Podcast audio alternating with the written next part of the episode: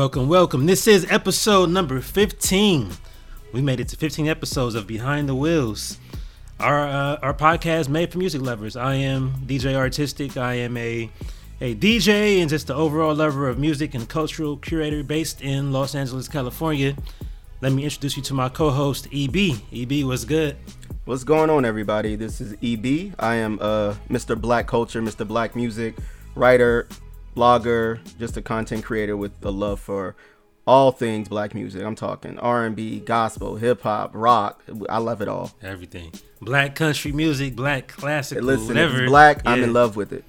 Hey, I'm with it. I'm with that. This is Behind the Wheel, so let's go ahead and get into it. We have a couple of topics for y'all today. We're gonna be talking about some artists from the past, present, and future.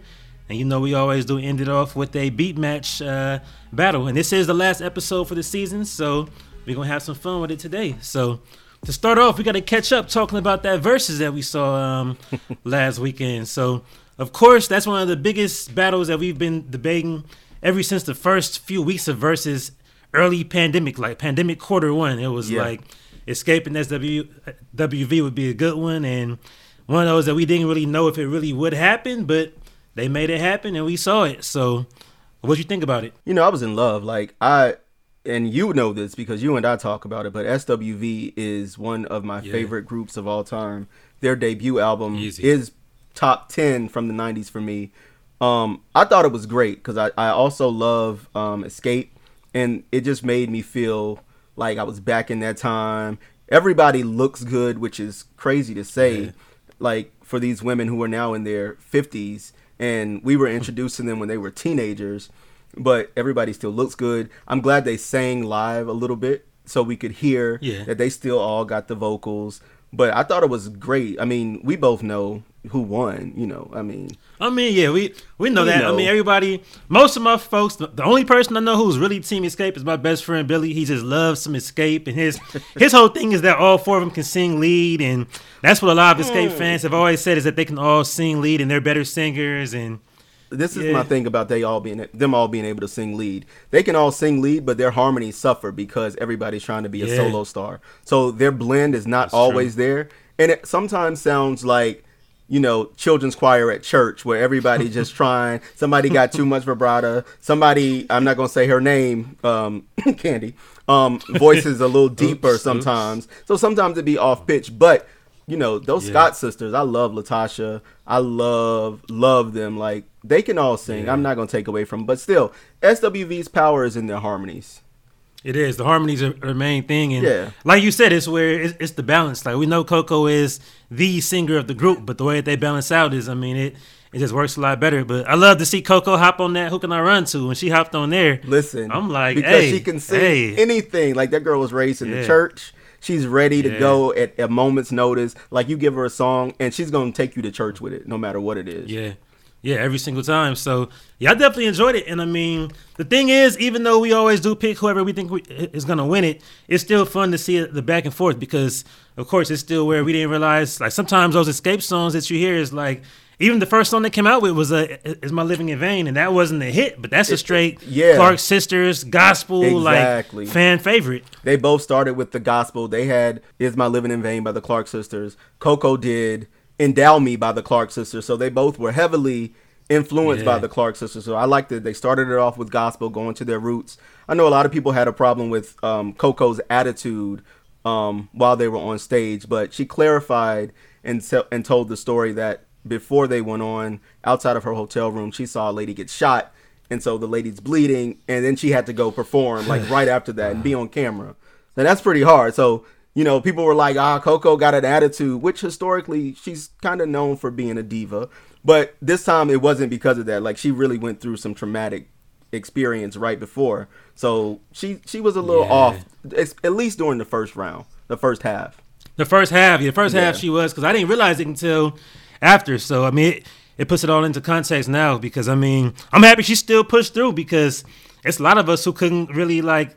You see somebody get shot, that's hard. That's to like hard, go from yeah. that to now I'm singing these happy songs about Exactly. love and life. So Exactly. that's a very very traumatic experience. So so blessings to her, and I'm not sure about uh, the woman who got shot, but hopefully Hopefully hopefully right. it wasn't fatal. Yeah, I didn't really hear too much of that, but hopefully she could push through because that is a lot. But Yeah. yeah, salute to them both for doing that. Um, I won't say too much. I mean, I'm a DJ, but I'll say DJ A1 was very entertaining. He was, I was entertained by him. So. Everybody was saying that, and I, I did see um, a couple of like like my favorite DJs, like Hughes DJs, where they were kind of making Yeah. some comments. I'm not gonna call nobody's name Yeah. because you know it's, I'm keeping it professional, but it, it- like you said, it was it was Yeah. interesting. It was entertaining. You know, I don't think he's a bad DJ at all. Um, I just think maybe Hmm. he was he wanted to do something different for the people that night, and he did it. I don't know what it was, but he did it. I mean, somebody said he's an actual strip club DJ, and that puts it into more context. He's probably just so used to high energy that it's like he has to bring that same Yeah. energy to everything. And I mean, the thing is, to me, it's like, of course, you would assume, okay, it's uh, it's two women R and B groups, so at least keep it, you know, women. At least, at least R and B ish, or even Right, if it's right. rap, like like Spin did a great job with the with the Queen Latifah and the and the yo-yo, but it's like like to me the only thing I don't say the only thing the, the biggest thing to me that really threw me off is when he dropped that 2 Chainz where the chorus said old enough to f your mama, young enough to f your daughter, or whatever. I'm like, it- you playing this during Mother's Day? Like, I don't talk down on DJs at all, but when he did that, it's like, come on on, Mother's dude. Day, and and with all these Yeah. women, these you know these seven women up there who are all mothers at this point. Yeah, and, and all you drop them. that, and they have a. I think they have enough music with you know album cuts, remixes, and maybe even their sampled songs that he could have did something a little different, but. Like, like you said, if he's used to being a strip club DJ, then it makes sense why he took it that way. I know Kandi like, you know, Kandi's a Yeah. freak. Kandi liked the strip club, so maybe he called. Kandi, That's and true. Kandi, you know, was like, "Hey, I mean, come come hold it down. Come He- hold he's it her down. actual DJ, so yeah, that's her actual DJ. So yeah, it made It makes made sense. sense. in that way. But hey, so salute to everybody who was involved with that. So uh, speaking of the the past and artists from that generation, um, we're gonna get into our rewind. So in the rewind segment, we we talk about artists from the past who made impact and that we feel are whether they're unsung or just um, whatever it is. You know, they could be unsung, they could be legendary, either way, uh, or both at the same time. Yeah. Uh, for this for this episode, who do you want to pick for your rewind um, for this for this I week? gotta go with one of my favorite musicians of all time. I've mentioned him on here before. Um, it's Kashif out of uh, Harlem, New York. Um, just because of his innovative Oh, spirit, dang. I just, I'm just like, it, we had to end it episode 15 with a bang. So it's like, let's go with Kashif. Yeah, I'm, I'm with that. Kashif is like black music royalty to me. Uh, There was a show before we talked about New Jack Swing, and you were asking me like, where do I think the origins come from? And I named Kashif because during his time, he was one of the first people to experiment with synthesizers and not just you know he was they were leaving disco and going into boogie, and he was just like, let's do something different. So um, he's based out of Harlem, New York. His first instrument was the flute, and by the age of 12, he was already a multi instrumentalist. So he was performing in like New York City nightclubs like the Copacabana and Turntable at the age of 12. And by 15, he had joined BT Express. For people who don't know what or who BT Express are, they had that song "Do It Till You're Satisfied." It. Yeah, yeah, Yeah. yeah. You know Banger. it. Yeah. So he was he joined them as a keyboardist and a vocalist. Um, he basically left because he got bored. Like he wanted to do something different. So he went to work for Stephanie Mills and became her official keyboard player. He ended up signing with Arista and went solo. And in 1983, he released his debut, Kashif. And the songs that people might know are um, "I Just Gotta Have You," "Love You, Love Her, Turn Me On," and "Help Yourself to My Love." Um, the album was was like a hit, and one of the things I love about him was he was releasing instrumental tracks as an R&B artist and still getting love. Uh, he's worked with literally everybody. Like he's been instrumental in the debut albums of two huge artists, one being Kenny G Yeah. and one being Yeah. Whitney Houston. You Give Good Love was Kashif. He wrote, produced it. Um, he and Whitney have a duet called Thinking About You, which is one of my favorite songs on the album. But he's released about five albums between 1983 and 1989. He's worked, when I say he's worked with everybody, he's worked with, I named Whitney, I named Kenny G, George Benson, Evelyn Champagne King. He did I'm in Love and Betcha. You know, he, Johnny Kemp. Melba Moore, Johnny Dionne Kemp. Warwick, you know, Stacy Yeah. Lattisaw, Meli'sa Morgan, Love Changes. That's him and Stacy. That is like one of the Man. classic duets of R&B. Like so, Kashif wasn't nothing to play with. Like he was one of those people, which is crazy because his name actually means like innovator and creator, um, which he changed it to because that's what the industry labeled him as. And back in Yeah. the early '80s, he was like the in-demand instrumentalist, in-demand producer, in-demand everything for everybody. Because if you had Kashif on it, it was going to be a hit. Like there was no question. He won a actually Grammy for a song with Al Jarreau called Edgartown Groove, which was an instrumental with Al. Um, you know, he, a little bit, of, yeah, a little- little, yeah. a little background, a little yin yin yin around the house, you know, doing a little something. But um, he's been nominated for quite a few, and surprisingly, they were all instrumentals. So that was really where his wheelhouse was. That was really where his passion was. And he's a name that I don't feel gets brought up enough. Like I said, like to get to New Jack Swing, well, to get from disco to New Jack Swing, like there had to be a bridge, and I think Kashif was definitely that bridge.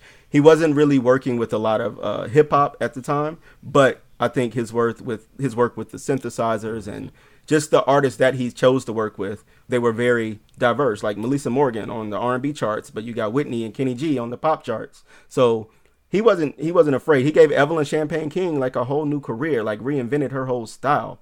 So I always salute him for that because I still get on the dance floor when those come on. Oh, definitely, because she just had that that boogie sound, like I kind of kind of that Jheri curl funk that we've mentioned before. But Yeah. even tracks like that Howard that Howard Johnson so So fine. It's crazy that that was used in that that commercial last year with uh, Cam Newton. Like Yeah, it's, and we had that. The crazy yeah. thing is, it was originally supposed to be a jingle for a commercial that they turned Really? into a full song. That was like that was the thing. Like he was he was Arista's golden boy, so they was trying to get him the deals, making them that money. So it was like, oh, somebody I forgot Mm. what the name of the company, but they needed a jingle, and So Fine was like what's what how it started, and then the Howard Johnson song is what we got. That's wild to hear because I, I didn't realize that, but it sounds like it because it's perfect in the commercial. And Yeah. and yeah, and one thing about Kashif, you probably didn't even, didn't even know, but um, he was actually a teacher out here at Inglewood High School. No, I didn't. I know he did a lot for uh, Yeah. music education, but I did not realize that he was teaching in Inglewood. yeah, That's because crazy. It was crazy because I, cause I had some neighbors who went to high school there, and they're about maybe eight years younger than me, maybe even even younger. And one of them was just a straight music head, and he he was talking about Kashif, and I'm like, how you know who Kashif is? And he was like, oh, he's my teacher. And I'm like, no, he's not. I, I had to Google it. I didn't believe him, and I looked it up, and I'm like, oh, he really is teaching at Inglewood. That's dope. Like I had no idea. music has always Yeah. been in his blood. Um, he was actually Yeah. adopted uh, at the age of four months. Um, his mother went to jail, and he was abused for a couple years in the foster care system until he found a permanent home. So he always dedicated his his life's mission was to give back to the young community. He made a documentary about the history of R and B music that a lot of people haven't seen. But no, he he was really big Oh on yeah, music he was. He was working on that. Did, did they ever finish it? I don't think they ever, ever- I don't think they ever um released it. I think it was completed, but I don't think it was released. I remember seeing the YouTube clip, and I was ready to watch it, but I don't think it ever came out officially. Music education was Wow. his thing. He was he was like we do on the show, looking back, but also like what, what's next? Like where are we going? Like how we how we get the Yeah. the next generation to like what we headed? like and and you know let let this let the music evolve a little bit. Yeah, no, definitely salute to Kashif. He was a straight legend, so definitely gotta give him all his flowers right All there. So for sure, my pick for this episode is actually gonna be the Brat. So speaking of the whole SWV Xscape versus, uh, she came out and I was like, you know, like the Brat, she has an interesting legacy to me. I feel like it's weird with hip hop. It's where a lot of times you hear people always uh, hail the '90s, but it's always the same names, and it's mainly the men. It's Yeah. like you don't really hear the women get the acclaim, and if you do, it's always Lil Kim because Lil, Lil Kim has the most direct lineage to Nicki Minaj, which leads to, of course, the Cardi and Meg. Yeah. But it's like then you hear Missy. People do respect Missy. People of- respect of course, Missy. Mm-hmm. a whole lot because of the songwriting, the singing, everything else. But the Brat at the time was.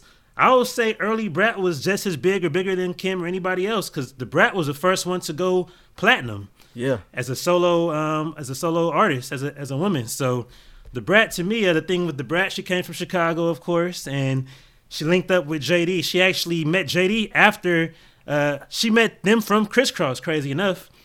And then um, JD basically took her and made her like the female Snoop. And it's funny to me because back then I was just getting into rap, so I didn't realize that she was a Snoop clone. To me, it was just that's how rappers look and sound. Mm-hmm. But looking back, yeah, she was definitely a a Snoop clone, but she was dope at it. So I didn't mind then, and I still don't mind because she she was dope at it. She could actually rap, rap, and everything she said was de- definitely kind of it came from Snoop. Like Snoop had a song, rat tat tat tat, and then she was the brat tat tat tat. It was like it was definitely direct Wow. from him, but but then she took it and- and she ran with it. I mean, even using those funk. I mean, everything funk was straight G funk. That was from that Yep. that chronic era. But the way that she modified it, I definitely loved it. And JD JD does get flack sometimes because they say he takes people's style, but to me, he always makes it his own. So when I hear Funkdafied, like as much as it sounds like it's of the G Funk era, Mm-hmm. it doesn't sound anything like Dre or Quik or or Warren G. No. it sounds like a whole different sound. And then one of my favorite songs ever is "Give It to You." That video is one of the video. best. That's probably the best house party video ever. Like. Agreed. I watched that video as a kid. Like, I can't wait to get money and to get older. I'm having house parties just like this. I'm gonna have a, a drummer in there. I'm gonna have JD on the drums playing on top of the the music. So Agreed. she came with these strong, strong singles back then. Yeah, and then I feel like the second album was didn't really get as much love. The what was it another another tantrum, whatever it was. She had the, the track with T-Boz. It was Mm-hmm. cool, but it didn't really hit the same way. But it was funny because she came out with that kind of what we called back then tomboyish. Like we know more about it now. Right, right. Back then we just called it tomboyish look. But then she came back with uh, Tyrese with the What Do You Like? And it's like, oh, the Brat is sexy now. And Like, she where, was not a tomboy anymore. not at all. I'm like, where'd this come from? Like, the Brat kind of, oh, she did. What? Where, where'd this come from? Yeah, so in a bikini She, on the she came back with that, and yeah, and she was that was six years uh, later, and it, it still had just as much love as you know. It, it was just as dope as what she had before, and of course, she had so many dope features. She had the "Always Be My Baby" remix. She had the Dru Hill in My Bed remix. She had the Ladies uh, Night, the Not Tonight. She had the Heartbreaker remix. Whenever she got on the feature, she always killed it. Like if she wasn't the best verse on there, she was always something like it. She got on the Destiny's Child, Jumping, Jumpin'. Like whenever you throw her on something, and she doesn't get love for that because we always talk about how Busta Rhymes, Ludacris, Right. always had dope guest appearances, but whenever you threw the brat on something, she always came through. So No, that's crazy. I've never thought about it, but you're absolutely right. Like her features are some of the best. They're always top tier. Like even when she was on the uh what, what what was the song? The um no was it the no one else uh remix? no one else remix. Yeah, total. Yeah, she's on there too. Wow. Yeah. Yeah, no, yeah, her features Yeah. were always her verse was all I'm like for ladies night. I know her verse is still my favorite. Um Man. like that give it to you video though, I got to go back to it real quick because that video Man, was like look. the cameos in there just like people that you don't Yeah. even think would hang out or associate. And people they talk about the one more chance video as being like a good house party video, which is it's great. But Yeah. that give it to you video was just I picked that bit video over. I mean, they're both dope in their own ways. Like, one more chance felt like okay, that's like the kind of around the way. Like, I'm really in Brooklyn at this, you know, Right. at the biggest house on the block. But give it to you was we in this this ATL mansion. mansion. Like, Yeah. we just got paid last week. I got on my tan linen suit, you know. yeah, Yeah, champagne and everybody's type just of vibe. jamming. Man. That's what it was. So it's one of those songs that it's interesting because uh, you probably see it like me. People always complain about '90s parties, how you hear the same ten songs. You always hear "Candy Rain," "This Is How We Do It," "Poison," "Whoop Whoop Whoop." But I always say that that to me, "Give It Give It to You" is one of those songs that I wish was at that level because. Yep.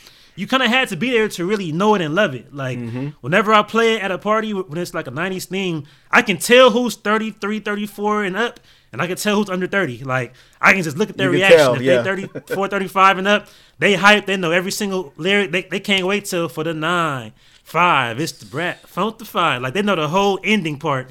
But anybody 30 and under is just kind of looking confused. Like I don't Mm-hmm. know what this is, but I guess I'll dance to it. So it is where I think that we should just kind of put her back in that heavy rotation because those songs at the time were major, major. Like I remember '94. It sounds super old, but Prodigy had like all the songs listed the top ten rap songs. I remember they had number one was Regulate, number two was uh, Funkdafied. So Which makes like sense. '94 was a huge, Yeah. huge year, year for rap, and Funkdafied was right there with all those hits with the Bone Thugs hits with Biggie with Nas. So I mean, and yeah. you said it before. Um, it like it was it was like the G Funk sound, but it did not. You you couldn't say that. Oh, she just straight copied anybody. Like it was it was innovative Yeah. for um JD because like it's been brought up a couple times. Like he will pull influences from different places. But the Brat was Yeah. when she was out, she was like one of the top rated rappers at the time. and she isn't mentioned Yeah. now because of like you said her, the lineage from Kim to Nicki to like the Cardis. Exactly. That's what it was. So salute to the brat. We definitely gotta uh, give her props along with Kashif, of course. So Yeah. to flip that, we're gonna go to the fast forward segment where we mentioned some artists who have been making some waves and are on the way up that we think are gonna have some impact in the future. So for this part, uh, who was your pick for this week for uh, fast forward? Man, so it's the South Korean singer. Who- South Korean. South Korean. She's from New York, but her parents are South Korean. So she's raised between South Korea and New York. But um, her name is Annalé. And when I tell you this girl is dope, when I first heard her, I heard this song called Roses, and I was like, "Well, who is this?" Like, it's a very nice, like, seductive tone. I was like, "Okay," and then I saw the picture, and I was like, "The voice does not match the face at all." Um, her influences that she lists are like Lalah Hathaway, Brian McKnight, Marsha Ambrosius, but she's 24, I believe. She's based in LA now. So she started playing the piano at the age of four Okay. music is also like everybody we mentioned music is in her blood it's part of her leg- legacy her father was an orchestral conductor and Yeah. her mother actually had an academy for music. So she began playing pi- playing piano for her mother's academy. Her father conducted classical music. She went to Berklee on a full music scholarship and up until then she said that she didn't even know like neo soul r&b none of that. Like she had heard none of it and it wasn't something that she grew up listening to but she loved it so much that she started to become more of a vocalist as opposed to a pianist. Um, jill scott if you like her if you like badu if you like Dwele music like you will love Anna. She um her debut album actually has been completed. Um it's yet to be released, but Stokley from Mint Condition is on there with her. Um she also has a duet with Musiq Soulchild that dropped last year as a single um called Half of It. The song that I first heard, like I said, Roses, that entered Billboard charts um in the top 100 and it became a top 20 hit like right off the bat her debut single. Her her um her style is very if you like something to I know we talk about vibe music a lot, but if you like something to vibe out to but a strong vocal because a lot of vibe music exists but the vocals aren't always strong. Annalé is definitely the one. Um, you can check her out on Spotify. She has about five songs up there so far. I am anticipating the album because I really want to hear the song with Stokley because I don't think Stokley gets enough love either. Um, He doesn't. No, not like he doesn't get the love that he deserves. But she hooked up with him in L.A. and she's like been on the road ever since. Like I'm telling you, when you look her up and you see the face, the face will not match the voice. Like I played a song the other day and it was on the TV, and my sister was like, "What? Who is that? Who's singing this?" And I'm like, "Yeah, who's singing this?" But it's just like one of those Yeah. very soulful voices that you would not expect from this tiny South Korean girl. That's crazy because um, whenever I'm watching some of those, like, like I don't know if it's called Korean Idol, Japanese Idol, Mm-hmm. whatever they have overseas in Asia, but a lot of times their faces and their look does not match the voice, and it's it's always it's always dope to me. It's funny, but it's dope. Yeah. it's like, is that really? That's them though. That's it's coming from their voice. It so- doesn't match the voice, and it's almost like Yeah. sometimes when you find singers from other countries and they sing, well, when they speak, they have an accent, but when they sing, Yeah. it sounds like you know, Straight American. straight American. They like, they from Philly or something. Yeah, that, that's Yeah. what that's what she sounds like. It, it's crazy, and I've not heard her speak, so I'm not sure if that's just her. But again, the voice does not necessarily match the face, but it's one of those pleasant surprises. Like, all right, I'm gonna get into this, and it's not. I know we said I said South Korean. It's not K-pop, guys. It is definitely Yeah, yeah. R&B, neo soulish. Like it's it's on that type of wave. Definitely. I'm definitely gonna rock with her because I've heard her name before, but I didn't even know how to pronounce it. I, I didn't know what type of sound she had. So Yeah. I'm definitely gonna check her out for sure. My uh, my pick for this episode is gonna be Shelley, Hey. and Shelley. So he's one of those who has he already has a very interesting um, trajectory, I would say. So for one, most people who are aware of him know that he used to go by Dram or Big Baby Dram, and he came out the gate with that uh, hit song called Cha Cha, and I, I heard it was some type of I don't know what the true story is, but it kind of got hijacked by Drake in a sense with Hotline uh, Bling. So I'm not sure if it was that Drake and his producers modeled their song after what he did with Cha Cha, because I didn't even hear Cha Cha until after. So I heard that it was like his song Same. was buzzing, and then Hotline Bling came, and it was it was a weird timing with that. But either way, Cha Cha did get some love, and then the biggest song he had under um, Dram was basically when he had he had the Broccoli song with um, Lil Yachty. And that was kind of a big like. It sounded kind of childlike, kind of kitty, but the adults still liked it too. You hear it in the club too, so it had it, it was definitely super super catchy. So that's where he came from. But then the more and more I listened to him, he had more and more like actual soulful and more R and B type music. So he had a couple like typical rap songs, but then when I heard the song he had with H.E.R. called "The Laydown," I'm like, all right, he's. At first, I'm thinking, okay, he's a type who raps, but he can just kind of sing well enough to make an album cut. But when I, when I heard that, I'm like, he might be better at singing than he is at making rap songs. And then I see that a couple weeks ago, I started hearing about how he has songs under under his a different alias, which is actually his real name. His real name is Shelley. And I was confused. I'm like, who is Shelley? Like, why is he going by Shelley? But that's his actual real real name. name. And then he dropped the whole project under under that that just came out maybe a, a week or two ago. He just dropped that whole album. So that whole album is actually um it's called Shelley aka uh, or FKA Dram and it's just it's a different album. The closest thing I can really describe um is it feels like he could have been part of the, the Dungeon family. It feels a little bit CeeLo adjacent to me, or if it could have been somewhere within that, because it, has a kind of Atlanta sound to it, but it's it's soulful. It doesn't really have too strong of a hip hop influence, but it does. It has kind of some future vibes. So I can't say it sounds like a lot of stuff that we've really heard before at that level, but. He has a track with Erykah Badu that's dope on there. Like, he has some some actual quality music on that. Yeah, Wi-Fi. Yeah. Yeah. He has some actually actual like quality music on there, and I feel like it's where he might not break through with this with this project, but he's gonna definitely catch some ears, and I think he's gonna get more and more love from it. I can tell he has a personality that's gonna help him too, because he he's been in commercials and everything.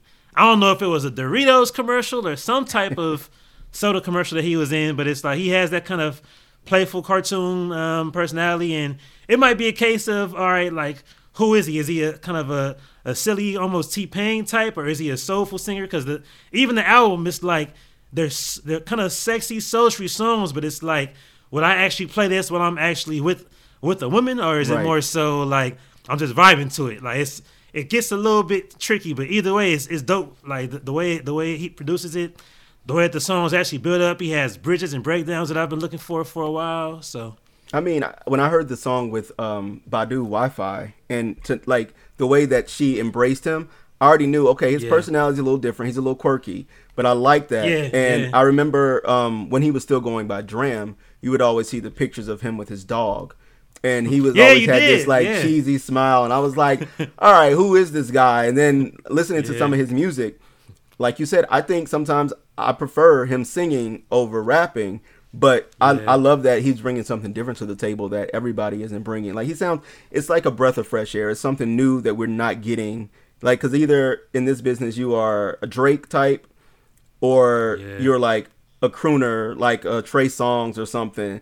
And he's like this, like just Yeah. quirky guy. Like he's just having fun. It sounds like, but I can tell that he definitely has roots in like Yeah, soul. Yeah, he reminds me some so, sort of like a George Clinton in a way. Like you know, like he's he's kind of funky, very innovative. Um, he's always uh, I won't say chasing the next sound, but um, I think he's one of the people that will be creating um, the sounds that people follow. We talked about, you know, they talked about Cha Cha and Hotline Bling. I think his sound is one of those sounds that he might not be number one and he might not be the most visible, but he's definitely shaping the sound of music. That's true. I, I can see it that way. I can see it where he might create a blueprint for something, and somebody else, it might be a Drake type who takes what he does again. Who knows? Yeah. And, and makes it even bigger because he's, he's a good like blueprint type of almost. I almost call him reference track artist because even some of the songs on there, I feel good- like that's a good It term. shows that he makes some music that would probably be even bigger if somebody who was who was an actual true pure singer sang it Yep. instead. It's like that would be an actual hit hit on the radio. So it's Yeah, like, then you could play it He's a you with a decent singer. It's yeah, yeah. Okay, that's, that's what it is. That's what that's what I need. Right now, it's like it's just something nice to cruise out Yeah. to, to vibe out with. Yeah. But if you put like a singer singer i'm using air quotes here on it then it's like oh Yeah. okay this goes on the playlist like the playlist not the Yeah. playlist the playlist Exactly. That's the way I see it with him. I feel like he he might have a future in that. It might be more on the on the writing side, but either way, I think it he definitely has a lot of creativity. And it's not that he's a bad singer at all. It's just that it sounds like he's a rapper who's singing more so than like somebody who grew up singing. Like he might have been if he was in gospel choir as a kid, he wasn't doing solos. And if he did, it's because his mama was the choir director and that was her best friend. So it's that type of deal. So so, but either way, I'm definitely I definitely salute to him. I'm enjoying the project that he has. So Yeah, no, he's he's dope. Yeah. I I think he's dope. I think that people should definitely be on the lookout for him because, like I said, the music industry right now, a lot of people sound the same, and he Yeah. doesn't sound like anyone else who who is He making doesn't. music right now. He doesn't. He has his own unique style, so that's why I definitely had to uh, get into him and honor him today. So that is uh, our fast forward, of course. Annalé, that's how you pronounce it. On a lay, yep. Annalé and Shelley. So go ahead and check them out. Also, we have a playlist, the- the official playlist. Please check that out on Spotify. The link is in the show notes. We're gonna have some music from everyone who we've mentioned so far today. So we're about to take a quick break, and when we come back, we're gonna talk about do we penalize these legendary artists who have been around who who put down great music in the past but haven't done so as much recently. Do we penalize them? Do we judge them? Do we hold them hold it against them? And you know we're going to talk about that along with we're going to have a battle of 90s soundtracks. I think we all know what the number one soundtrack is for the 90s but Yeah. we're going to argue and see what would be you know the best candidate for that number two spot. So we'll see y'all in a minute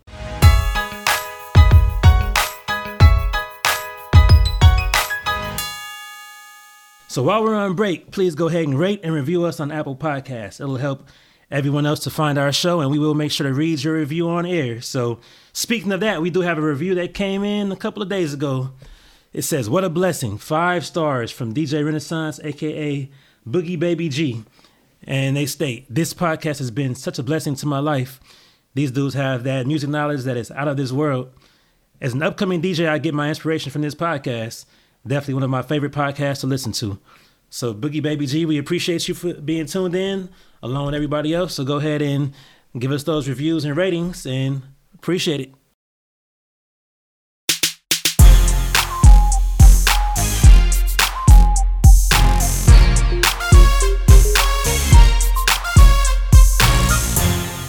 All right, we're back.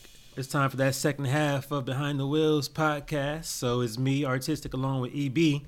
So it's that time for the drop. So for this episode, it's something that I've been wanting to talk about for a while. So um basically, one thing that we do a lot with, especially with rap, but even with R&B, is that it feels like a lot of times artists end up getting kind of penalized for whatever they've made that hasn't been up to par with their legendary music. So whether it's actual trash, garbage, or just mediocre, it feels like it's it's kind of a struggle when we rate certain artists' legacies. And just to jump into it, EB, um, what do you feel about that? Whenever you say if you're reading social media or you're talking to somebody, and it could be whatever artist it is, we're talking about how dope they are, how dope they were. We're comparing artists, and somebody says they were dope, but their last two albums were whack. Even if they made five classics, even if they made ten, even if they they can perform anywhere in the whole world, even if they've had concerts where they sold out two hundred thousand. It's still where people look at it like, well, the last album, sucked. The, the current single is not. You know, how do you feel about that? Uh, we touched on it last show. Like we tend to look through music through this lens of nostalgia, and for a lot of artists who are, or who are now legacy acts, I guess, because you know they've been doing it for a while. First person that always comes to mind is Mary. Everybody's like, oh, um, we like sad Mary. Mary's not making good music, and I'm always like, but her most successful mu- like albums have been the new thing that you said you didn't like. I think sometimes we become so attached to um, a certain sound from people, and we we become attached because of the connection we have to either that album, that song, or just where we were in life and where they were in life. That we don't always uh, give them like we don't give them ex- respect, and we don't extend them like the grace of letting them evolve in a way that they're not still sounding like 1995 or they're not still sounding like I mean at this point 2005 or 2015 like we we kind of we kind of like to keep people in this box and we will be quick like like you said they could have five bangers like classic albums not even singles back to back to back. Yeah. But that one that comes out and it's a little different and you don't like it, then all of a sudden you're like, oh, well, they done fell off. They not what they used to be. Uh, you know, ah man, why he go and do that? Like he's trying to be like one of them young people. And that's not always the case. Sometimes they're still making music that's true to who they are, but they've evolved and we're not letting them evolve. Like we're not we're not even giving it a chance. Like the first thing we do is like, nah, that's trash. Like that's the that's trash. Like we cancel it quick. That's trash. We don't like it. Play some of that old stuff. It's like no, like let let them do what they do. Now in some cases, yes, they might release something that is not great, but not 100% of the time. I don't think actually I think it's about 50-50 if I can be honest. I think like in terms of like releasing music now, sometimes it's like a hit and sometimes it's a miss that just happens to be like the nature of the business. Like that's just the way the industry is. It is. It is. I mean, everything you said, I agree with. I feel like it's complicated because so I was on a quick um a Twitter kind of clubhouse type thing right before verses with SWV and Xscape. And we were asking about, of course, about who's gonna win, and somebody mentioned who had the best music the last ten years. And folks mentioned that SWV had some decent stuff, and then someone said Xscape had some new stuff two years ago, but we didn't hear it because it was it was trash. and my comment was like, it's it's where it's tricky. It's like I didn't hear it, but the thing about it is that basically, I mentioned it. I was like, it's hard for every generation who comes out, no matter if it was seventies, eighties, nineties, or even like you said, yeah. five, ten years ago. It's where whatever sound that they made at that time, you can't really make that sound forever, so you have to evolve it but then it's like when you evolve it and you're trying to keep up and be young, it ends up being mm-hmm. forced. But if you make it sound the same, it's like it's it's outdated. And every once in a while, you can kind of go back to a sound once it becomes vintage. Like Al Green, of course, 80s and even 90s Al Green was way different from 70s Al Green. But then he had an album in 2009, I think, called yeah. "Lay It Down." And when he made that, he got with Questlove, and they made a straight 70s sounding album, and it was dope. But it's like he had to wait until 2009 to really be able to dig back into the 70s. he couldn't have made that album right. in 88 or 92. Mm-hmm. So it's like, and even with like somebody like Snoop, that's my favorite artist, of course, everybody knows it, but it's where he hasn't really made solo hit, hit, hit since 08. But what he's been doing lately is like, okay, if you're really a fan of Snoop being a super LA West Coast artist, he's still making stuff that's dope in that lane, but he's not chasing the hits like he was like when he was with Pharrell mm-hmm. and everybody else. So some folks might say, oh, he fell off. And the same with E-40 and Too Short. I mean, they're all speaking to all them. They're making the album with Ice Cube, all four of them, Snoop, yeah. Cube, Short, and 40. And it's where I've heard some of the songs, and it's like if you're a fan of their true original style, you're gonna like it. But if you like them in their trendiest mm-hmm. form, if you only like blow the whistle or something, you're not gonna be a fan of it. But aside from those rapper types, it is tricky because like I feel like Prince is one of those who was just so gifted that he was able to go decade for decade, and no matter what era it was, Prince could still make something dope. Even more than Mike. As much as I hate comparing Mike and Prince, right, yeah. it's where I realized it around like, yeah, I realized it around Invincible. Like it's it's weird. Mike was the last one to really get into New Jack Swing. He really made the last great New Jack Swing mm-hmm. album, but he kind of stayed stuck in that New Jack Swing style for like ten more yeah. years. Because when you heard Blood on the Dance Floor, when you heard even some of the songs on Invincible, some of those sounded like New Jack Swing, and I'm like, is that him sounding like? Because if you think about NSYNC, NSYNC and Britney had a kind of a New Jack Swing sound in the late '90s. They were pop, so mm-hmm. it could mm-hmm. work. For R&B, you couldn't make that. So when Mike was making it, I'm like, is he trying to make pop music for for the NSYNC fans, or is he trying to make something for you know, for the actual, you know, the, core, yeah. the, the black fans who like New Jack Swing ten years ago. So even it, it was even tricky for him. So it's where one thing that I've realized too it might sound funny, but when I when I explain it, it'll make more sense. I think is that certain artists' voices sound so stuck or so not even stuck, but just so unique to a certain time period that it's hard to hear them that voice without thinking that you're listening to a song from that yeah. era. So in the early 2000s, we had the Mystikal, we had the Rest in Peace, even DMX, we had even Ludacris types where whenever you hear, uh, whenever I heard something from any of them the last 10 years, even if it's dope, I just feel like I'm hearing a song from the early 2000s. So it's like with Mystikal, like he, he hopped on a Trinidad James song and he killed the verse, but it's still funny because it's like, because Mystikal, you don't want to hear him not sound like Mystikal. No. I don't want to hear you sound like like Migos, but at the same time, it's like, am I listening to Danger Part Two? It's like it's a very tricky a, a, very tricky way for artists to really like stay modern and fresh. It's tricky, and yeah. and I think the longer you are away, like from like music, then the trickier it gets. Um, two years, you know, trying to come back after two years is different than trying to come back after ten or twenty years. And a lot of people get stuck in uh, because they have not made music in so long and they have not kept up. They try to come back, and they, I guess, their main objective is let me create another hit. Let me, you know, stay on top. As opposed to like like somebody like Snoop, who is like Snoop is a music man. Like Snoop's music will always be great to me because Snoop, I don't think, is the type that chases a trend or who wants to sound like you know whatever is top 10 on the radio. Like he's kind of making music that appeals to him and his core fan base. And then you got somebody like a mariah carey. Like I mean, Mariah might have had one one like you know real serious bomb like with glitter, but since then I, I and I think she peaked with the Emancipation of Mimi, but it's hard when you yeah. peak with something like that that's so great, and then you try to keep coming because now instead of comparing it to 1995 Mariah, now you got to live up to 2005 Mariah, no matter what year it is, and that's the trick. It's it's not getting stuck in any particular time because some people do like some people's voices like you said they just remind you of the 80s or the 70s or the 2000s or like the 90s like some people just have that sound and it could be just the way that they're produced and sometimes when you come back you might have to work with different producers you might have to work with different people like swv when they came back with uh, i missed us yeah, Cosign yeah, was the first single. It was like we get it. We're getting classic SWV,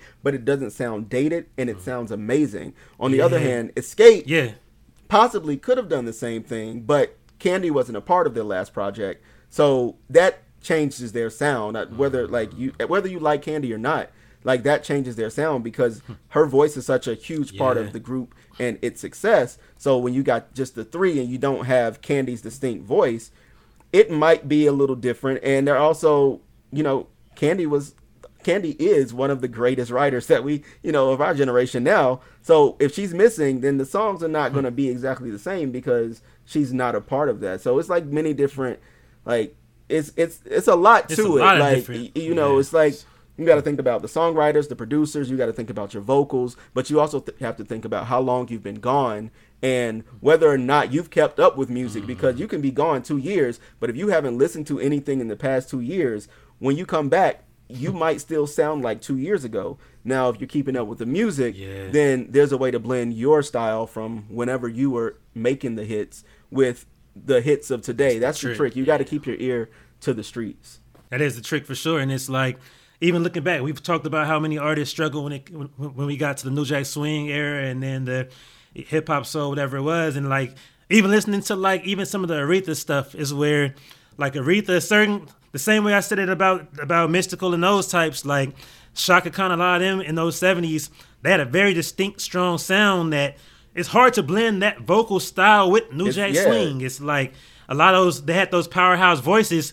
It's hard to tone that down and sing on a Jane Child type of song or a Jay type of song by '93. It's like it just doesn't even really blend. And it's like one thing that speaking of this whole this whole debate, one of the biggest ones that I see that's uh, relative to this is uh, irrelevant to this. I would say is the whole Chris Brown versus Usher. Like even though yeah. me and you don't even right. think it should happen or shouldn't be a battle, it's like the main thing that younger folks always say.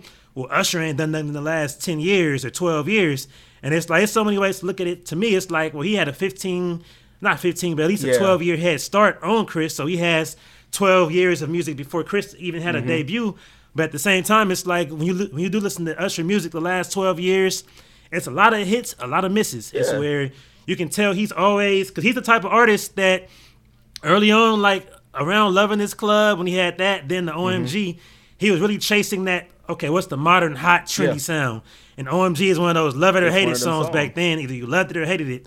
The first time my boy played it at a club, the crowd just stopped and looked at him like, "Why are you playing this EDM? This is a black crowd." And, and he got on the mic was like, "This is brand new Usher. Y'all gonna love it next month." They did, and they did because it was Usher. But six months later, they're tired of it. So it wasn't that they really loved it that much. It was like, all right, it's Usher's new song, but it came and went. But then on the flip side, he had Good Kisser. I thought Good Kisser was dope. It sounded mature. It sounded Yeah. grown up, but it wasn't fast forward moving enough to really catch folks at that level. Because with Usher, it's like people are so used to him having super smash hits. When you get used to it, you don't have to call. You get used to mm-hmm. it. Yeah, you get used to like all these super classic top level songs. When he comes back and it's just cool, it, it it doesn't hit the same way. So that's the that's the struggle too. It's like people are just so used to you being at a certain level that you have to keep making hits, and then it's always hard when you compare them to whoever is able to do it because like when you go back when you go back to hip hop, it's like people always do compare, of course, Jay and Snoop. Mm-hmm. Jay is basically the king of New York, Snoop's the king of the West, like we've said. And it's like even with Snoop making stuff for his fans, he hasn't had anything near the success that Jay has had recently. Jay still had Grammys with 444, and it's like he'll hop on a song right now with Khaled and Nas, and it's like, wow, Jay is getting even better at 50. So it's like it's where it makes it it raises the bar even higher when you do have a certain artist like Jay. Even Nas is like hasn't really slowed down. So it's where when you do have certain ones who have kept that momentum up, it's it kind of raises that stake. It does, and I think sometimes age has a lot to do with it. Like Yeah. Usher, when when Usher was when I guess eighty seven oh one through Confessions, and I'm not sure it was the next album. Like he was age appropriate for what he was making, so it made sense. That's sense. true, too. Like nobody Yeah. wants, uh, which is like people talk about Toni Braxton sometimes, and it's like, well, she's Hmm. older now, so of course her style and her music has evolved, but nobody wants to hear like 2001 Toni Braxton now because in 2001 it made sense. It was like, oh, you're you're a woman of a certain age. Nobody wants to hear uh 2000 or 98 Snoop because then it made sense. Hmm. Yeah. You know, This is true. today Yeah. it might not make sense. So age plays a Yeah. factor into it that I think a lot I of didn't people even think about that. That's a that's a huge part because even like Yeah. speaking of all them, TLC had a song with Snoop a couple years ago that I didn't even realize they had, and even watching that video, I'm like, this is cool. It's just like TLC came, they were a very young, youthful group who was like they were the future. They were like teens, late teens, and they were making what was so hot and just fast forward. And now they're literal aunties. Like they are the auntie crowd. So it's like, but they but their same crowd from 25 years ago, they're not really trying to hear TLC do what they did then, but they're not really caring about them making something modern either. And it's like a lot of times certain artists get stuck just depending on what their, their image was when they first came out. Because like on the flip side, Too Short still is saying the B word every two bars, and it's like to me, it's like okay, this song is catchy, but it just feels weird when you know he's 58 years old still saying what's my favorite word. So it's Yeah, it and, gets like, complicated. You mentioned So, Ludacris yeah. earlier. Like Yeah. Ludacris at the time was hot because Yeah. Ludacris was age appropriate to make like this hip hop that no one else was doing, and he could do all these crazy, quirky things. Ludacris now, I'm sorry, Chris Yeah. Bridges now, because you know he's an esteemed actor. Like we don't want to hear, yeah, we don't want to hear him, you know, doing all these Nicki Minaj puns, or we don't want to hear him over um, production by like some of the youngest, newest producers in the game. And but we also don't want to hear 2007 Ludacris. So it's like a happy medium that he has to find. Now, and I'm not speaking specifically Yeah. to Ludacris, but anybody would have to find that happy medium. Yeah, for sure. And speaking of Luda, he actually is on the song. With, with, you know, my favorite, Beat King. Beat King has a song where he basically remade P Poppin'. And Ludacris kills the verse, so I wonder if it's gonna blow up. It sounds like an 05 Ludacris verse, so it's dope. But I wonder. I feel like at the same time, what was gonna start happening is just like what happened with uh with Run on uh, Let's Get Married. You love Let's Get Married that one verse, but did anybody buy the album? If he, if he had dropped the album the next week, would that album have been number one on the on the charts? No, No. but it's like in, a novelty way, you loved it. Like, oh, he still, Yeah. you know, it worked perfectly for that moment. So that's gonna start happening too. We're gonna have these legacy acts making these these hits here and here here and there with features, but it might not really mean that they're gonna have a brand new career rebirth from it. No. I mean, some will, some won't. Some like will, Charlie Wilson's still here. Charlie I Wilson mean, is yeah. ooey, like Charlie is never. Charlie stopping. is different. Charlie's a whole different he's level. Been going Yeah. since he started, which is like I don't know many people who've done that. Yeah. Like he's like so he. It's like the Isley brothers. Like Him and Ron, that's it. no it. matter when Him and Ron Isley, that's it. Yeah, like no matter Yeah. when you release, people are gonna love it, and whatever they have tapped into, I guess they should teach a master class on that because a lot of people they can't last five That's years. true. Like these dudes coming up on 40, 50 years, and they still they're they're still able to release an album today. Um, with like being them, like not even trying to be anybody else, Yeah. but they get with the right writers, and the right producers, and they make magic. Everybody's not doing Seriously. that. I wish they were able to. Like I wish we could hear new Stephanie Mills on the radio right next, like right after Doja Cat. Like you know, just like oh, you know, everybody's still doing, Cat, yeah. everybody's still doing their thing. But that's just not the reality of it. Some people just, you know, they take that time off and they can't do it. Some people just call. Some people decide to call it quits when they think like, Yeah, all right, you know, I, like Frankie Beverly and Maze, they made a new song about 130 years, and you know, you go to yeah. their concerts and everybody's still rocking. We mentioned Angela Yeah. Winbush. She stopped like right. New Jack Swing was coming in. She's like, "No, I just that's not. I can't do That's that. not me. And I'm not trying to do that. I don't want to ruin like whatever legacy I've built. So I think like it's it definitely individual like base, but we do tend to penalize people because they're not making what we want to hear, yeah. which is hard. It definitely, it definitely happens. Like, if you ask me, I think we shouldn't. I feel like we should hail everything, everything that they did do that was legendary. And Yeah. I mean, if you're really doing the verses or comparing them decade for decade is one thing, but I'm never gonna take away from Stevie or from anybody who's at that level for what they, what they've made the mm. last 10, 20 years. If they made so much legendary classic music when they were teens and that was 50 60 years ago even 15 years ago it's like they made that in that time it was relevant and we still love that so I gotta salute to them all day for that. Like I'm not really tripping too much off of, you know, their fail since then. Like I'm happy that they're still alive making music. That's the main They're still thing. with us. That's So that's what matters. that's what it's about. That's most important. So now it's it's about that time um, to close out this first season of Behind the Wheels, episode number 15. It's time to have a beat match, basically trying to see who gets the second place for the best uh, soundtrack, the best soundtrack of the 90s. So, EB, I'm sure you agree with me that the number one soundtrack is that Waiting to Exhale. of course, of course. That's number, one. is yeah, there's no, no debating that. When it comes to number two, number three, that's where it gets muddy. So for number two, I feel like personally, I would say above the rim. Uh, what about you? Great soundtrack, but I think uh, Boomerang is probably my number two spot of the '90s. Mm. Okay, that's probably my, my number three, four. It's up there, but Yeah, we yeah, they, they're neck and neck. But I'm I'm I'm a, I'm a ride for above the rim today. So to everybody who's listening, this is called the Beat Match. We have our producers, Melissa and the lady. They will be the judges. Each of us, me and EB, both get three minutes to decide our case and fight for it. We get two rebuttals, and then our producers go ahead and tell us, you know, who they think is the winner. And I feel like throughout the season, it's pretty even. I don't know who's the winner per se. We had a lot of ties too, but it's been pretty even. ties. Yeah, a couple ties for sure. So we'll see about this one. So EB as uh as my co-host, go ahead and let them know why you feel Boomerang is that number two soundtrack of the '90s. Okay, so we we both agree Waiting to Exhale is number one. Um, Babyface is like a genius for it. But before Waiting to Exhale, he produced, uh, executive produced the soundtrack to Boomerang, and that album to me so perfectly describes the film. And we are introduced to Toni Braxton, like right right out the gate. Um, the first single, "Give You My Heart." So we already have Babyface, who was established, and then you got this young girl on there, and everybody's like, "Well, who is this young girl?" Is you know she's beautiful, her voice is amazing, and uh, "Give You My Heart" is like one of those up tempo. It's not quite New Jack Swing, but it has a lot of New Jack Swing influence in it. It came out, which is great. It's a great song, love it. We see Toni. Then we get Boyz II Men, End of the Road. And that is a song that never ever quit. I mean, hell, it still probably is number one on somebody chart somewhere because the song was so huge.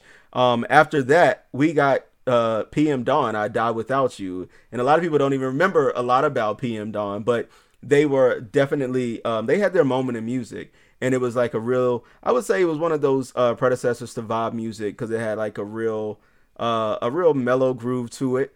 Um, after that song, then we get Toni Braxton's Love Should Have Brought You Home. And not only is the song great and she's on there crooning like she's Anita Baker, but when you add to that the part of the movie when she's like, Love should have brought your ass home last night. and it's like, oh, you tied it in and gave us a whole song based on Yeah. a line in the script and made it huge. I think Boomerang's soundtrack is one of the most diverse because we get an even match of newer artists and older artists.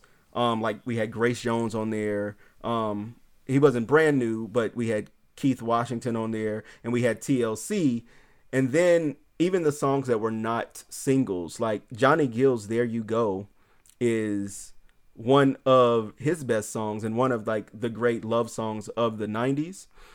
And Shanice had that song "Don't Want to Love You," which was like fun and you know she's still young and quirky. If if I had to compare it to uh, "Waiting to Exhale," I think if "Waiting to Exhale" is Babyface's alt like if that is it for him, like that is the best that he could do, then he was definitely set up for success by being in charge of the Boomerang soundtrack and the singles. Like they, I mean, we had a Tribe Called Quest on an album with Grace Jones. Like when else does that happen? I think that is the greatest soundtrack after Waiting to Exhale. I get it. I get it. I feel like I would say uh, Boomerang soundtrack has the advantage of having a better movie. Like Above the Rim was it's kind of a cult classic, but we know Boomerang itself as a movie was way better. So mm. the way that he worked in with that was definitely great. The thing with Above the Rim, I feel like, so one thing that, as we always say, the 90s move quick. It's crazy when you listen to those albums back to back because they're both early 90s ish. They're two years apart, but they sound way different. And it shows you how much music changed within those two years. And I feel like Above the Rim gets that edge because it really captured that moment of 94 where it shows how much more dominant hip hop was and show how even the R&B had even more even more hip hop influence, but it was still like it was just top level for that that moment. And he did that. That that soundtrack, of course, came from Death Row, but it didn't even need the same amount of great big names to be as great as it was. So they came out the gate with that SWV anything remix, and of course we just saw verses, and we still see how big anything is. That's one of those prime prime 90 songs. That video was so fire with them playing basketball. So you had that. Then when it comes to the singles, like you had Regulate. Regulate is like the greatest, greatest uh, hip hop story about a, a, diverted jack move ever. Like the, the way that uh, we all know Regulate word for word. It's one of those karaoke songs. You go to a white bar in Santa Monica, you go to a wherever it is, it could be in Soho. The white folks gonna know it. Somebody's grandma knows it. They took that Michael McDonald and flipped that to a different level. So you get regulate, and that song essentially saved Def Jam, even though it was on a Death Row soundtrack. It was that that fire of a song. Then you got another West Coast banger from an artist who was actually from Virginia with uh, Lady of Rage. You had Afro Puffs and Afro Puffs. We still, whenever I see a, a, young girl who's five years old with Afro Puffs, I'm gonna, rap that song to her because it's just, whenever you see that hairstyle, it just sticks in your head with that. So you had those as just the straight, strong, strong singles. And then when it came to those album cuts, like it just shows you where 94 was with, with music. H Town Part Time Lover was basically just DeVante doing what he did for Jodeci. So it had that straight, smooth, evolved, sexy sound that led to what Timbaland did with like Pony. It had that straight sound to it.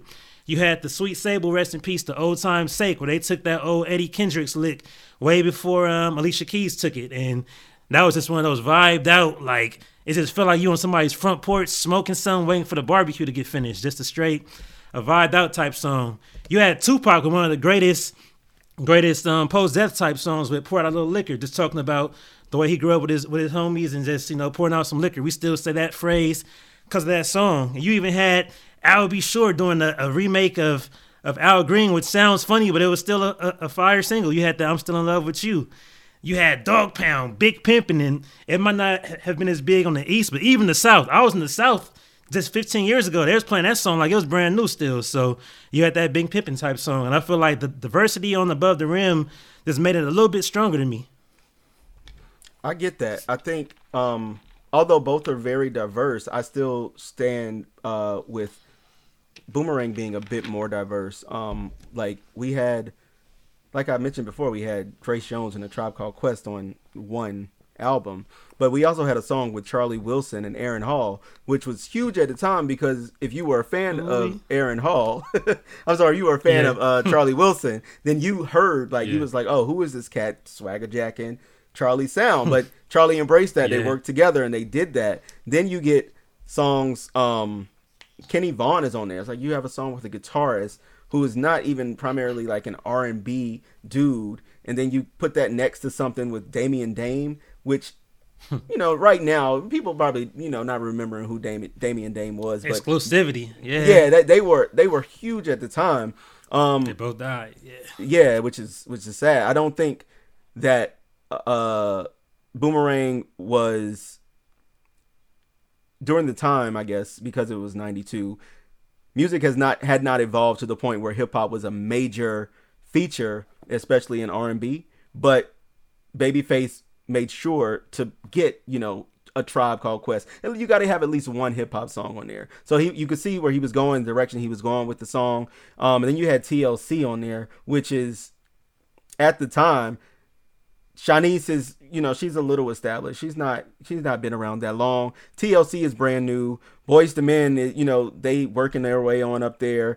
Toni Braxton, we've never heard of before. Johnny Gill is like solo, but not like he's not new edition Johnny Gill. Like he he was a grown man at this point, and that song illustrates it.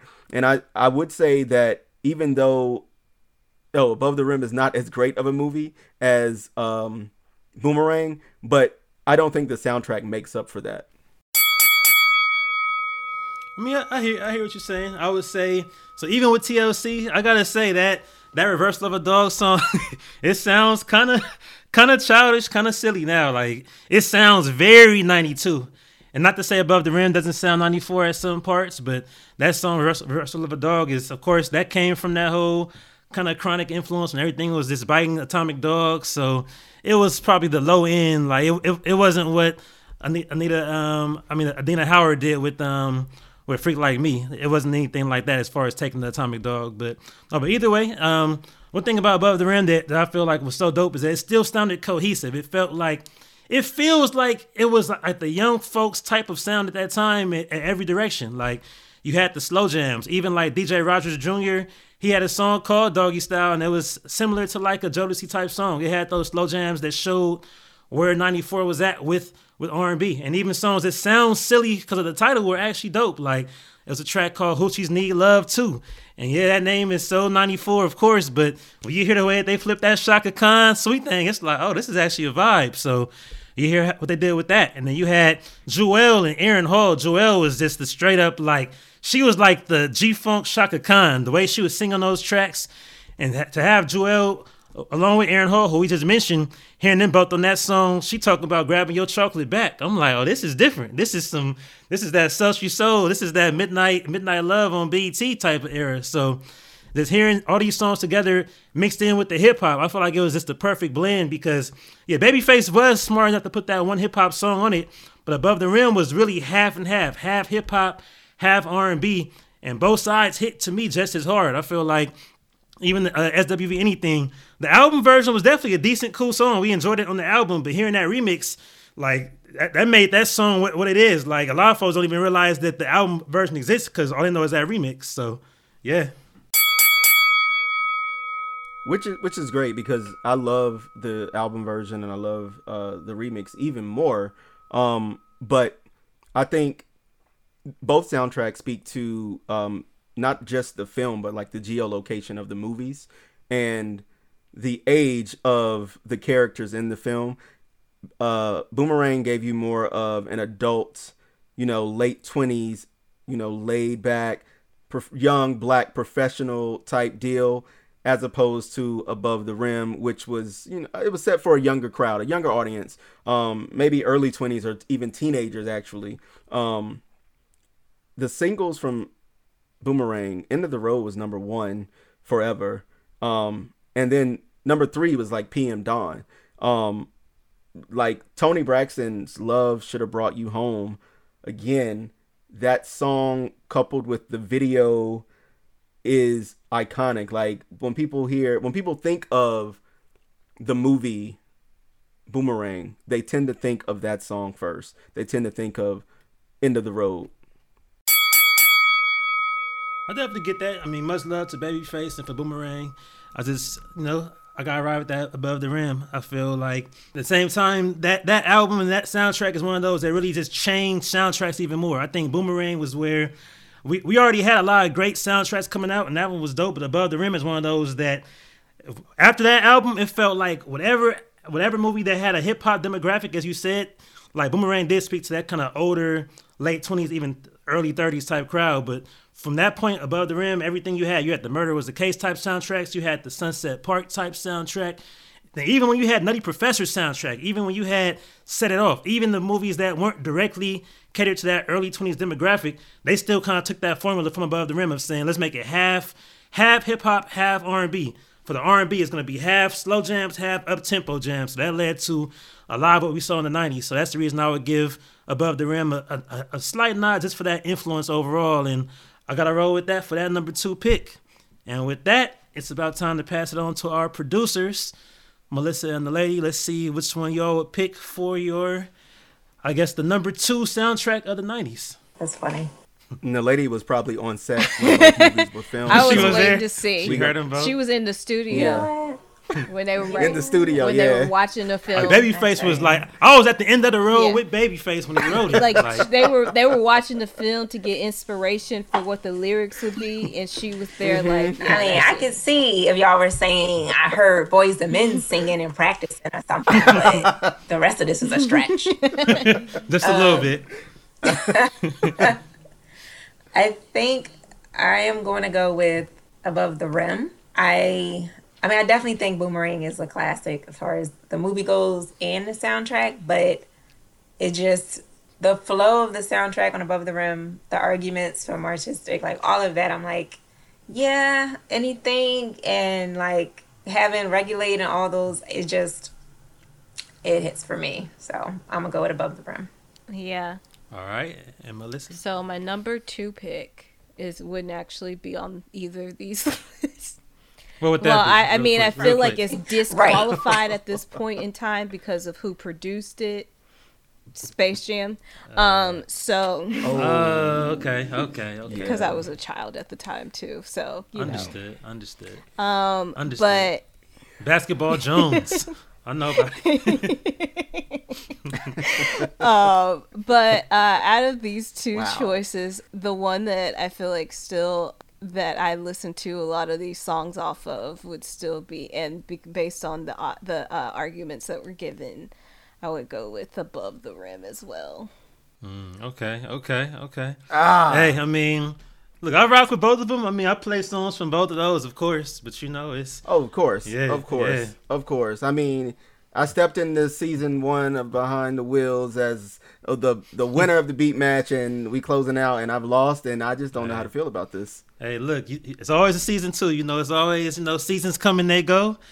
But after end Yeah, of this season oh, as a champion, yeah, you know, yeah, that's right. That's what it is. So That's okay. hey, hey, um, you got you got a whole however however many days, weeks we have off. You had that much time to you know get some arguments going. You know, we we gonna come back with it, of course. That's right, Hey, okay. Hey, that's the only way to do it. Well, congratulations, young man. I mean, congratulations. Uh, everybody go and watch Boomerang and listen and to watch the Above the. Rim, and then listen to that soundtrack, and and listen to Regulate, and just see how how how Warren was tripping. Warren Warren should have got jacked that night. How you in your own neighborhood about to get jacked, and Nate Dogg had to save you, but you know. But but anyway, anyway, Listen, those those Yeah. singles, those singles though from above Yeah. the rim. Okay, that the the anything and regulate they.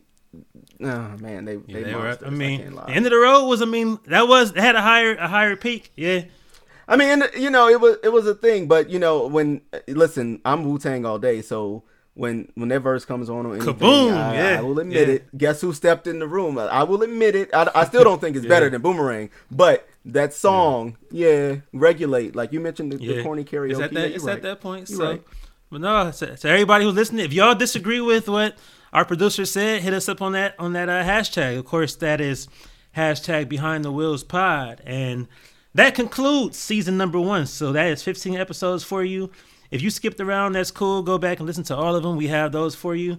And we'll be coming up with, you know, some things bigger and better for you. So we appreciate you all for being tuned in That's right. the entire season, for giving us suggestions, for giving us feedback, for giving us reviews and everything else. And, you know, I think, you know, depending on when you're listening to it, we're slowly starting to open up. So please be safe out there and, you know, just enjoy your summer, enjoy your next couple days, weeks, and put on some of these playlists. We have a playlist for each episode for y'all. So make sure you play those just on your road trips, whatever it is, on the plane, flying to wherever you're flying to the Tulum. And I know I know you're gonna be in Tulum and all that this summer. So But no, we'll see you all soon. Once again, follow me at DJ RTISTIC.